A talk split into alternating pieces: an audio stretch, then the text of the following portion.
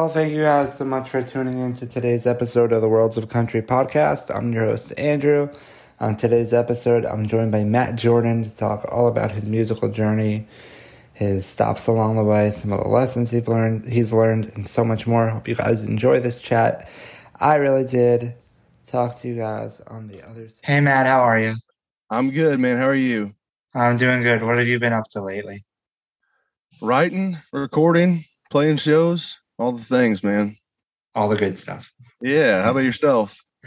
Not that much. Um, so was it music? Was it writing music that drew you into music initially, or was it performing music? Uh, it was really kind of writing. Uh, I grew up in a family of musicians. My dad is a big lyric guy, and he was uh, he wrote songs when he was younger, and still does a little bit today. And you know, from a young age, he was always you know pointing out lyrics and stuff to me, and Bruce Springsteen and Tom Petty and Eagles songs and stuff like that. You know, and so I was always kind of drawn to the writing of it first. Uh, I didn't really get into the performing of it until uh, many years after uh, writing a bunch of songs, and then realized I wanted to sing my own songs. You know. So when did you realize that this you can make a career out of this? Uh, that's a good question. I moved to Nashville halfway through college to give it a go. Uh, and those years uh, when I first got there, I didn't have a clue what I was doing. Uh, it was kind of discouraging. It's a it's a tough town sometimes, and I feel like just until you know the last two or three years, uh, I think that's when I really kind of figured out what I was doing and who I was as an artist and writer, and um, started feeling like the ball was rolling a little bit. You know. So, what would you say were some of the bigger difficulties of those first few years out there? Yeah, it's just you know Newtown. Um, I didn't have a. Cl- I'd never been exposed to like the music industry when I moved to Nashville. You know, I had grown up in St. Louis and I started college in uh, Indianapolis.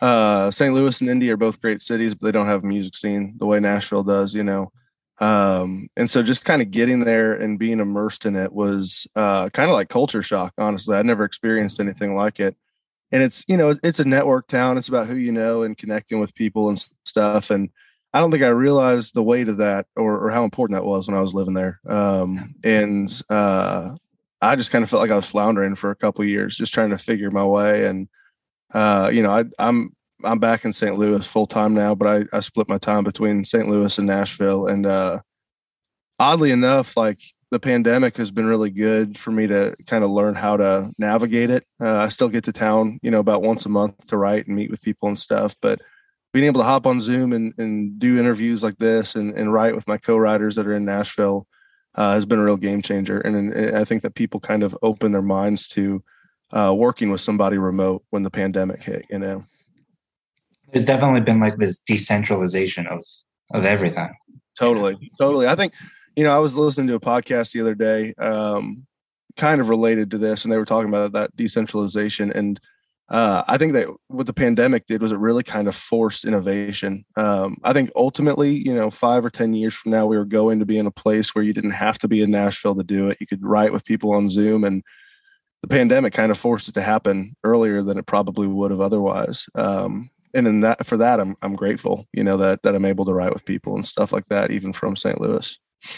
So, as someone who grew up on a lot of rock music, what what drew you to Nashville specifically? Uh, that's a good question. Um, you know, I grew up on all the American rock classics like Springsteen and Petty and those guys, like I mentioned. I did grow up on, you know, George Strait and Garth Brooks and Brooks and Dunn, a lot of the 90s, 80s, you know, kind of country stuff. And I always liked that music. Um, to be honest with you, uh, there were two records that came out at the end of my high school time and early college uh, the chief record by eric church and the up all night record by kip moore. And those felt like what i wanted to do. You know they were country records um, but they weren't like anything that was happening in country you know? And i said man if that's country i can i can be country you know? Because uh, to me those are those records are both really influenced by springsteen and jackson browne and those guys. And I thought, well, if that's that's the kind of stuff I'm writing, that's that stuff's been the most inspirational and the most influential in my writing. And I felt like if that's what, what country is, I can get get on board with that, you know. Eric Church is sort of like that one guy who has this ability to have his foot in so many different camps, and nobody's like saying that he's not country. It's it's yeah. crazy. It's yeah. crazy, man. He's done yeah. he's done such a cool thing and carving his own path and kind of doing things his own way. And uh, yeah, I mean, you listen to some of his songs, and there's country as anything out there, and you listen to other songs, and you think this could be a Rolling Stone song. You know, it's just rock and roll, and I love that. I love that variety yeah. in his music. You know. Yeah, because people don't want to hear the same thing over and over again as much as radio might say that they do. People don't. I think you're dead right. I think that's exactly yeah. it. I think that he's he's always he and Kip both have I think done a really good job of putting their fans first and saying, "Hey, I'm going to do what y'all want to hear." Um, and it's been a variety, and it's it's made for some. I think those are two of the best country artists out there today because they they kind of do things their own way, you know. So, how would you describe your musical style? Uh, yeah, I mean, piggybacking on that, I think it's a mix of uh, Kip Moore, Eric Church, and Bruce Springsteen. You know, you can hear, I think, in my lyrics, um, in my voice, probably a little bit, you can hear some Springsteen influence. Uh, sonically, is probably closer to someone like Kip Moore. Uh, sometimes Eric Church. You know, Kip and Eric Church are both from uh, the South, and I'm from St. Louis, so I don't have a Southern accent when I sing. Um, but outside of that, you know, I think that uh, sonically, it's probably closest to Eric Church, Kip Moore, Bruce Springsteen. I hear Bob Seger comparisons sometimes, you know, Chris Stapleton now and then, which is uh, a high compliment that I don't quite hear, but I appreciate it. So, how did you sort of avoid the pressure to copy whatever else is going on and really embrace your own unique style?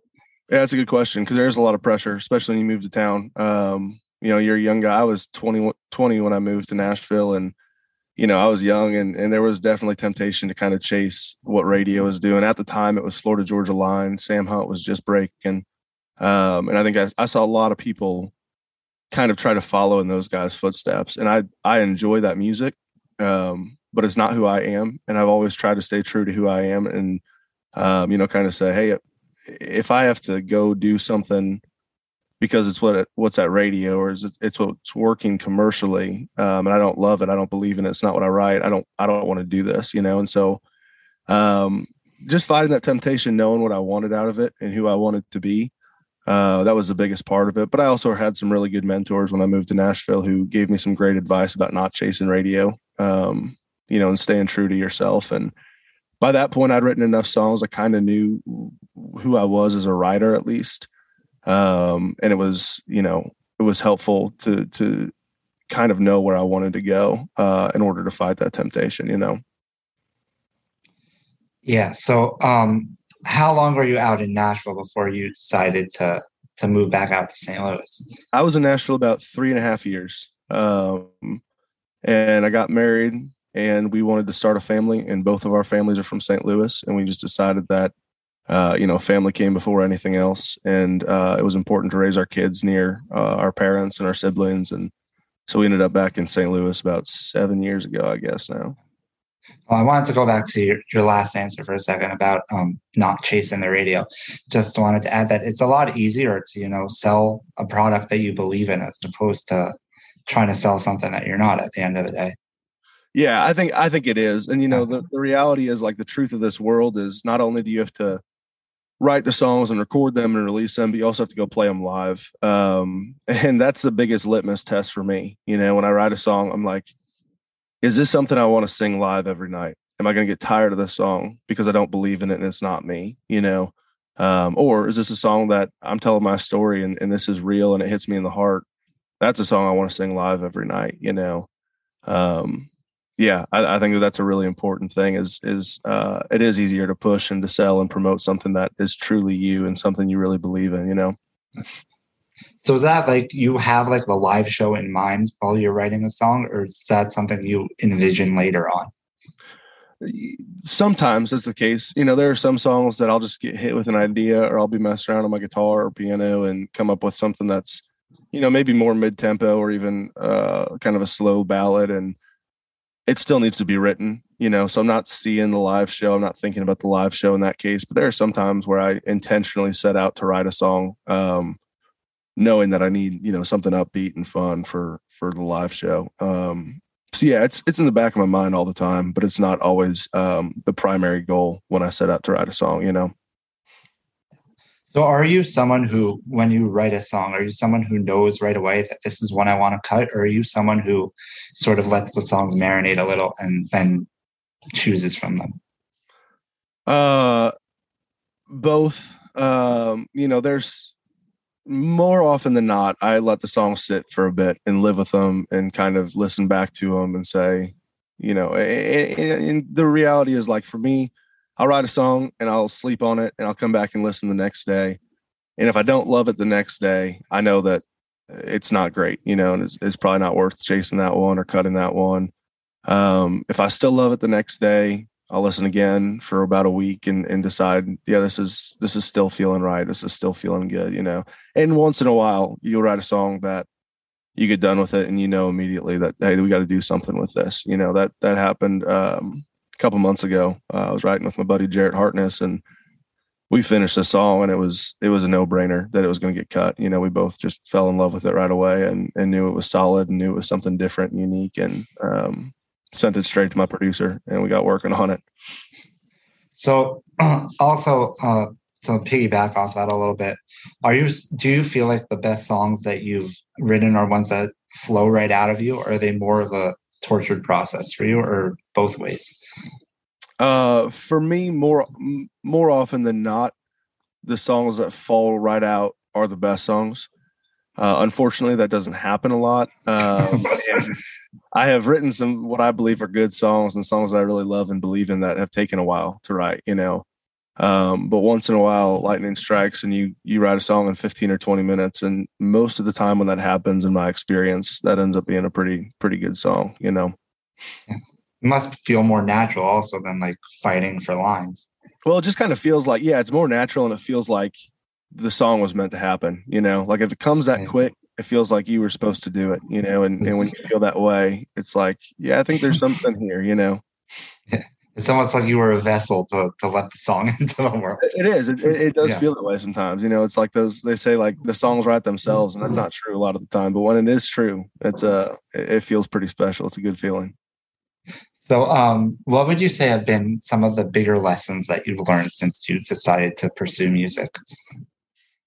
Oh man, uh, I think the biggest for me is um, developing thick skin is critically important. Um, in this world, you're going to come up against a lot more uh, doubters than believers, and you're going to face a lot more no's than yeses. Um, and it's really easy to get in your own head and think, "I'm not cut out for this," or people don't dig it, or whatever. And um, you know, you really got to push through that. And and that took a little bit of time. I, I am pretty good about that now. Like if somebody you know doubts or, or hates on me or whatever, it kind of rolls right off my shoulders at this point. But that took some time and um, getting confident in who I was and what I was doing to get there. You know, uh, that's that's probably my biggest the biggest lesson I've learned, and it's it's paid dividends to be able to push through the negativity or the doubt. You know. Yeah, and also the the ratio of no's versus yeses in this industry is crazy. It's crazy. Yeah, there's yeah. a lot more no's than yeses, and yeah. you know you gotta you gotta roll with that because that's just the reality. It doesn't mean you're not good. It doesn't mean you can't do it. It just means that that person doesn't doesn't see the vision that you might. And um, I think an important part of that and, and, really putting that into practice is celebrating the yeses and celebrating the wins. Um, so when you run into a hard season or another no or uh, you know another loss, uh, you remember the the good things that you've accomplished and, and the headway you've made. You know. It's crazy how much of this is really just about mindset. it is. It, it's yeah. a mental game, man, because it, it, it it's a drag sometimes, and it it gets real discouraging at times. Um, yeah, you gotta you gotta be mentally strong, and and and I think the key is believing in what you're doing. You know, like I've always believed in what I was doing, and um, that really truly believing in it, and not feeling like I was, you know, going back to what we talked about earlier not feeling like I was chasing something that I was supposed to be or someone wanted me to be, really believing in, in what I was doing and having a vision for where I thought it could go. Uh, I think that's really been helpful to kind of push through the no's and say, that's all right. They just don't get it yet, you know? Yeah. So while you were developing the, the thick skin, was there a point where you thought of maybe throwing in the towel and going back home and doing something else?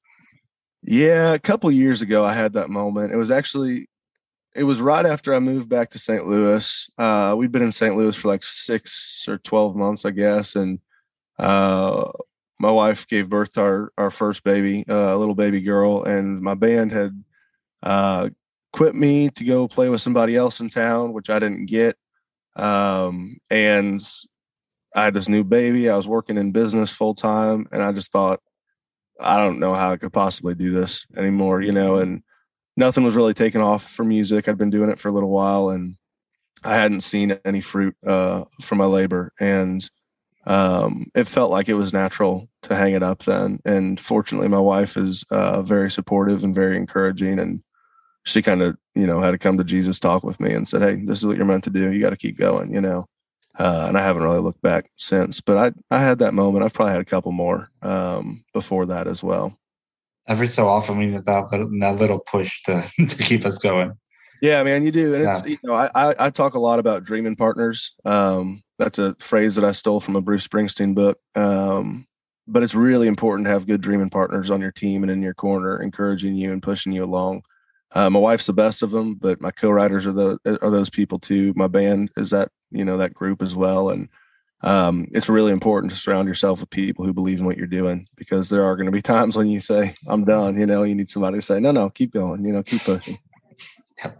So how how difficult was it for you to sort of embrace the social media sides of this whole thing, and now with the, the amount of power that something like TikTok has? Um, I haven't quite embraced TikTok yet. I need to get on that. That was the other lesson I've learned. That I was going to say is uh, you need to be able to adapt. I have not been able to adapt. I uh, am very reluctant to get on TikTok, though I know I need to. Uh, but you know, for real though, I've been doing this for eight or nine years, and a lot of things have changed since I started. You know, when I first put out my first songs years ago, um, iTunes was still the primary uh, form of consumption for music, and Spotify was just kind of coming up. And so I've seen Spotify really kind of take over. Instagram was just kind of coming up when I was starting out too, and now it's huge, and now TikTok as well. And um, you know, it's it's a hard balance because they're really really powerful platforms, and I know that.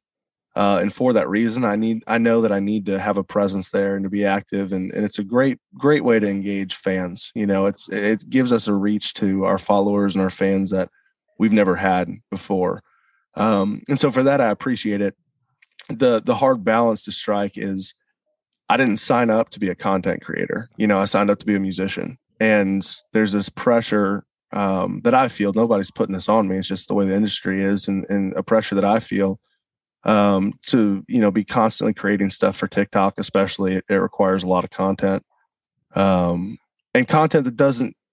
It takes a little bit to create it. You know, like to do a decent video and all that stuff. It takes some time, and the balance is all right. I know I need to do this, but I also don't want to um, take my foot off the gas on writing or getting new music out or booking shows or whatever when you're independent like i am um, you kind of have to wear all those hats and so uh, it's hard to to decide how much time to devote to something like tiktok or instagram versus the other things the meat and potatoes of making music yeah. you know writing it and, and getting it out you know yeah it's basically you have to decide whether or not you want to put another hat on Exactly. Yeah. And I, I'm willing to like, you know, pop another hat on for a minute, but if it turns into the hat that I'm wearing full time, no, no, no. you know? Yeah. There's definitely been a, in the industry, at least this blurring of the lines of what the primary job of, of a musician is. Because a lot of the stories I've heard that basically they want them making TikToks for hours a day. It sounds nuts to me. Yeah, and that's that's my biggest fear is it's like I'll I'll throw up a TikTok video now and then. Um, and I actually before we started here, I was working on you know some TikTok videos because I I know I need to be more active, but uh, it goes back to the integrity of it. You know, to me again, I didn't sign up to be a content creator. I signed up to be a musician and an artist. Um, and there's beauty and there's a way to do TikTok artistically and keep the integrity of your music. There's also, in my opinion, a lot of um, nonsense on TikTok. You oh, know? Oh yeah. and I don't want to be I don't want to do that. You know, like I don't I'm not going to do a bunch of weird dances and stuff just for the sake of going viral. Like that's not who I am and I'm not going to uh, portray myself or present myself as somebody who I'm not, you know. So you mentioned before about the industry and evolving since you've gotten into it. Do you feel that your music has evolved as well? Yeah, yeah, it, it definitely has. Um, I think that uh, it kind of goes back to like knowing who I am, you know, as a writer and as an artist. And when I first moved to Nashville, my goal was really to be a writer for other people, you know, to to write and have other people cut my songs. And so I had kind of an idea of like who I would be as an artist if I pursued that, but um, I wasn't really pursuing it when I moved to Nashville. And so I was writing what was hitting at radio, or at least trying to. I never really got very good at that. Um, but I was trying to write, you know, it was kind of the bro country era when I moved to Nashville. And so I was kind of trying to write that stuff. Um, and it's evolved to a point like, like I said, um, where I realized that like, hey, even if that stuff's hitting, it's not me. Um, and so I think I've found my voice now. And I think that the music that I've written over the last two or three or four years um, is really representative and true to who I am. Um, so yeah, the writing's definitely evolved as my goals have changed and as um, just as I've grown and, and kind of learned more about myself and what I want out of this, you know. So, of the songs that you've released, are there one or two that stick out as personal favorites and basically the songs that you had that this is who I am moment when you wrote them? Yeah, uh, I got a song called "Runaway Heart" out on Spotify and everywhere else, and uh, it's a really personal song. Um, it's not commercial at all. Like that song would have never gone to radio or anything. Um, but it was a song. It was one of those songs that kind of needed to be written. Uh, it was almost like a song to myself. Like I was almost singing to myself in that song. Um, so it was super personal and uh, it's really representative of who I am. Like if you want to get to know who I am, listen to that song and, and you'll get kind of an idea. Uh, and then I got a song called Fifth of July um, that's out. That is, um, it's a special song to me because uh, it's about an old friend of mine um, who I've lost touch with, and uh, she was really uh, a good and sweet friend in high school. And I wrote that song with my brother and one of my best friends in Nashville. Um, and so that one's pretty special to me. Um, those are probably two of my, maybe my two favorite songs I've I've released up to this point. So I also want to just ask you about the the newest single, "Heart of the Heartland." If you could um, tell us the story behind that one. Yeah, so uh, I grew up in St. Louis. Uh, my co-writer on that one, Jordan Brooker, grew up in northern Indiana, and uh, there's a highway called Highway 70 that comes down through Ohio into Indiana, through Illinois, through Missouri, and then after St. Louis, it shoots straight west out to Denver. Um, and it really runs through all the states that I would consider to be, you know, part of the heartland or most of them uh, you know, the heartland's kind of the Midwest, Middle America in my mind. Um, and so I had this idea, just this vision of getting on Highway 70 in St. Louis and just driving straight west out to Denver, uh, just running into the mountains. It's something I've always wanted to do and haven't done yet. So I had that idea of Heart of the Heartland, and I took it to Jordan Brooker, um, and he got into the idea and he kind of started playing uh, that little riff thing and humming a little melody over it, and he could relate to it. Uh, I think we were both able to channel um, our teenage selves of growing up in a small town in the heartland um, you know with a desire to to have a new adventure and to, to go somewhere new and see something see a place we've never seen. Um, so we were able to kind of uh, channel that that restlessness and that angst of being a teenager and put it in that song but that's how that one kind of came about. So um what's next for you? A lot of new music this year. Um I've not officially announced it yet, but I do have a single coming out in a couple weeks. Uh, and then after that one hits, it's going to be nonstop for the rest of the year. It's going to be a lot of new music coming. Um, hopefully, a lot more shows. We've gotten to play a lot more this year already than we did the last two years. Uh, feels like that world's starting to go back to normal a little bit, which is really nice. Um, so hopefully, booking a lot more shows. Uh, but right now, focused on getting this new music out. Um, I'm excited about it. It's going to be a it's going to be a fun year. Well, thank you so much again for for taking the time for this. Yeah, buddy. Thanks for having me. I appreciate you. Of course. Have a great day. Take care, man. Bye bye. Hey, y'all. Thank you guys so, so, so much again for tuning in. Hope you liked what you heard. If you liked what you heard from Matt, be sure to go check him out on all social media platforms and check out his music wherever you listen to music. If you liked what you heard from the podcast, be sure to hit that subscribe button wherever you're listening. We really, really, really appreciate that. It really means the world. Thank you guys so, so much again. Talk to you guys next time.